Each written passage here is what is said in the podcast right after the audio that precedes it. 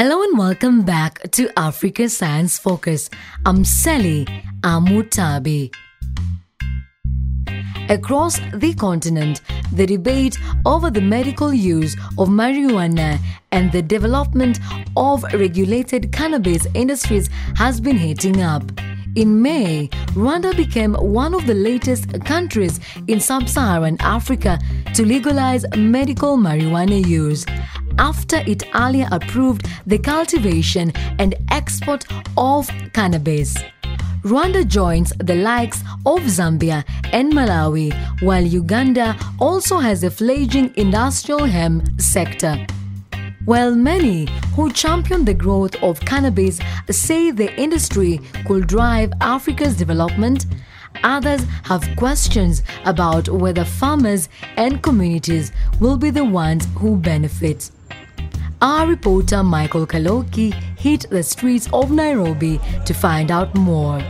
So I'm out here on the streets of Nairobi, the Kenyan capital, and I'm going to speak to a few people to get their thoughts on whether they think the cultivation and export of cannabis should be legalized in sub-Saharan Africa.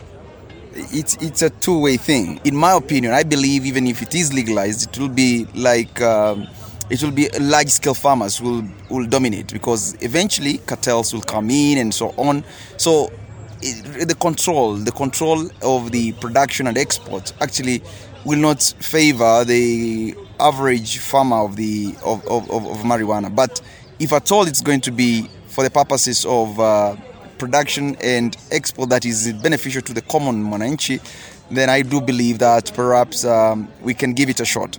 All the same, we've seen that in tobacco. Tobacco was legalized at one time; it was not very, uh, very popular in this in, in, in, in, society, especially in African society. But uh, when it was legalized, it was taken over by large-scale uh, producers and also large-scale uh, manufacturers. So I do not believe that we shall be disciplined enough to uh, produce this on small scale and let it have to be to benefit the common mwananchi. If at all to benefit the common citizen, then I do believe uh, they can give it a shot. But you don't know whether it will be for export and then import because you know you can export it and then if it's only for export, it's a different story. But if it's going to be for export and then you can also import a lot of marijuana, then it means that. Uh, uh, other countries that are producing in large scale will also flood our local market. Basically, we hope it not be Kenya will not be just a conduit for exportation of, of, of marijuana, but for as long as it's anything that can help to benefit the pockets of the common mwananchi, um, I think we can give it a try. Uh, I think it's the high time that we embrace we embrace cultivation and legalization of the cultivation and importation and exportation of the same. Reason why I'm saying so is because uh, apart from it being perceived as, a, as more of, of, of, of, a, of a drug that is taken negatively or maybe it's perceived as, as of a negative impact, I still believe that it has a lot of positivities in it and about it. And many other continents are making billions and billions of dollars in, in it. And I think the reason why uh, we, we have been stopped from cultivating it or even exporting or importing is because we've been barred from doing trade on what is on what is much more of value because drugs are of, of, of more value uh, in terms of finances, in terms of trade value, than anything else. And the reason why I'm saying so is because we need to uh, empower us economically. If, if, if, if our climate can, can support the cultivation of the same, then it's the high time we embrace doing it. How are you, madam? Hi.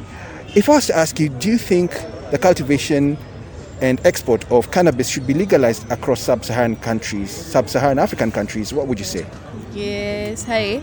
So, according to me, it should be legalized because one thing you'll realize that, like right now, the countries in the sub-Saharan Africa are in deep debts. They are fighting to pay these debts, and um, cannabis cultivation being legalized, it will at least help in boosting the economy of these countries where they will be able to pay for these debts. Also, it is medicinal and it's one of the natural ways of curing so many diseases like skin disease because there's there's the cannabis is used in different ways some smoke others use it to make tea so it depends with whatever you are you want to cure That was Michael speaking with Dorcas, George, and Chris in Kenya's capital city, where cannabis sometimes goes by other names like bang or bangi. So, what could changes to cannabis regulations mean for sub Saharan Africa? Michael catches up with one of the continent's leading cannabis researchers. So, next I'll be speaking to Dr. Gama Bandawe. He's the head of the Department of Biological Sciences at the Malawi University of Science and Technology. Dr. Bandawe is also carrying out research into the medical benefits of cannabis. And do you feel that the cultivation and export of cannabis should be legalized across sub Saharan Africa? So, yes, um, uh, I do believe that. I think that it's the right and logical thing to do. I think anybody who understands the history of this crop uh, understands that uh, that it should never have been uh, made illegal in the first place. Also, uh, what you'll observe is that there is a wave. Malawi is not alone. Uh, we actually started discussing and debating this very early, um, more than a decade ago. but there are other countries within the region, even and even further afield, who are moving in that direction. Now, you have been carrying out research looking at the medical benefits of cannabis. Tell us a bit about your research. We are very interested in the medical benefits, in particular, the fact that uh, there are some uh, globally approved uh, cannabis based medicines uh, that are used for treatment of all sorts of neurological uh, and psychiatric uh, conditions. We also know that uh, it is very neuroprotective. So, we here are interested, for example, in exploring cannabis as a, an adjunctive therapy for things like. Um, cerebral malaria, severe malaria, where you get a lot of brain injury. Um, and in in other areas where um, one of the cannabinoids, that's uh, CBD, has been used, is, is, proven to be very, very neuroprotective uh, and, and can actually help to protect the brain from uh, other sequelae that will happen. So things like uh, learning disabilities and, and other brain injuries that will happen as a, as opposed uh, as a result of, um, of, of these sorts of diseases. But there are other areas that we are also interested in looking at, uh, and these in particular are things like nutrition. that's a very important and unexplored uh, area, both relating to the medical aspects and just you know the overall general aspects of of industrial hemp. You'll you'll recall that we're talking about two um, particular issues when we talk about cannabis. We're talking about industrial. We're talking about marijuana, which has the THC, that's the intoxicating active ingredient, but we're also talking about uh, industrial hemp, which does not have that. Now, industrial hemp may have some of these other cannabinoids, such as CBD, which have these incredible values that we're continuing to explore, but it's also the one that is used uh, for you know other other purposes, where other parts of the plant. Uh, so, for example, the seed, um, you know, for nutritional purposes and, and for generating oil, and you know, for for creating fibers and bioplastics, and the, there are all sorts of possibilities. Now, uh, at MUST, we have a, a four different schools in many different areas, and uh, a super crop like this that has so many possibilities and so many different uses uh, is just perfect because just with the crop alone, um, we, they can keep us busy in the Academy of Medical Sciences, uh, in the Institute of Technology, uh, in the School of Climate and Earth Sciences, and even uh, in the School of Culture and Heritage, where it's an important part of indigenous knowledge systems and practices as well. Now, Doctor, you mentioned hemp there, and you also mentioned marijuana. Uh, perhaps for our listeners, would you perhaps be able to define a bit further about, you know, when you're talking about cannabis, you know, what is hemp and what is marijuana? Yes, that's a very important question. And I think it's a question that often uh, needs to be addressed uh, quite strongly first for people to understand. So, uh, we're talking about cannabis. That's the name of the plant. Uh, and um, it comes in several varieties. Just like most other plants, they, they can be breeded uh, and, and developed for a particular use. When we're talking about marijuana, we're talking about a cannabis plant that is bred and uh, and developed specifically for the purpose of increasing the content of THC. Uh, that is the, uh, the, cannabinoid that is psychoactive, that's known to give the euphoric high, um, and and so that is what they look for. That is the the value that that people find in medical as well as recreational marijuana. Doctor, what are your thoughts about the future of cannabis as a cash crop on the continent? And why do you feel the debate on legalizing the cultivation and export of cannabis has created controversy among the scientific community and the general citizenry as well?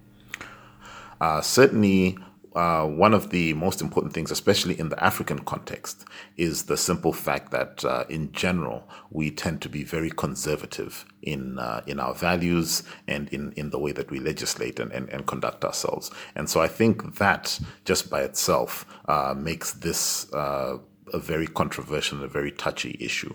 We should remember that the laws that made cannabis illegal only came about with uh, colonial rule. So again, you'll see that in many parts of Africa, we are grappling with trying to decolonize, uh, and and and you know people throw that word about all the time, but this is a perfect example. This is a classic example of decolonizing. Uh, you know, um, cannabis has been an important part of our cultures and our indigenous knowledge systems and practices for many years. Uh, we've been using it in in for all sorts of things for treatment of measles, uh, you know, for for staving off hunger um, during childbirth. Sometimes it's it's used for, for growth of hair. There, there there's so many uh, different reasons why cannabis has been used traditionally, uh, uh, you know, in our indigenous knowledge systems and practices. And the colonial era made all of those things, uh, apart from depriving us of those and disenfranchising us of those, cannabis is also one of those things. And so it's very difficult. There's still many people, uh, many of our most influential and most important leaders are people who, for example, are clergy or people who have just very conservative outlook and disposition on things and so it's very difficult to convince them. But then, of course, also uh, cannabis does come with with uh, certain issues. It's all not all um, roses. There are certain uh, issues relating to abuse uh, that, that that might be important. Uh, there's also been a serious stigma that has been attached to mental health issues and cannabis. That we need to do a whole lot more research on that. Uh, but certainly, I think what's important is that we really start to ask those questions in a critical way, in a way that actually looks at data we should also feel the freedom to go back and look at our indigenous knowledge systems and practices and look at how uh, cannabis was beneficial to us in uh, you know uh, before it was taken away from us. Um, and so I think that debate will always go on uh, in the scientific community. I think it's something that's been difficult to research because it's been uh, it's just one of those things that uh, we, people have not had access to. But there's an incredible amount of important research that needs to happen. We need to develop our own cultivars, our own seeds. We need to understand what the content is of our own different varieties of cannabis and what are the different cannabinoids and different compounds and what their value is. So there's a huge, uh, you know, whole ocean of things that uh, potential benefits and questions and research that we can do. And uh, I think that the more we spend time debating and, and vacillating and going back and forth, uh, I think that's time that, that we're wasting uh, which we could be using in a much more productive and beneficial effort in trying to bring back and, and understand what the benefits and what uh, incredible things cannabis can do for us. Dr. Gama Bandawe, ending today's report on Africa's great cannabis debate. To catch up on all Africa Science Focus episodes, look for us on your favorite podcast app and don't forget to subscribe and leave a review. We'll be back next week to continue sharing new science from the ground in Africa. Today's program was produced by Hyson Lewis. The editors were Fiona Broom and Jackie Opara Fotoe, with reporting from Michael Kaloki. Africa Science Focus is produced by SciDevNet and distributed in association with your local radio station. I'm Selly Amutabi. See you again next week.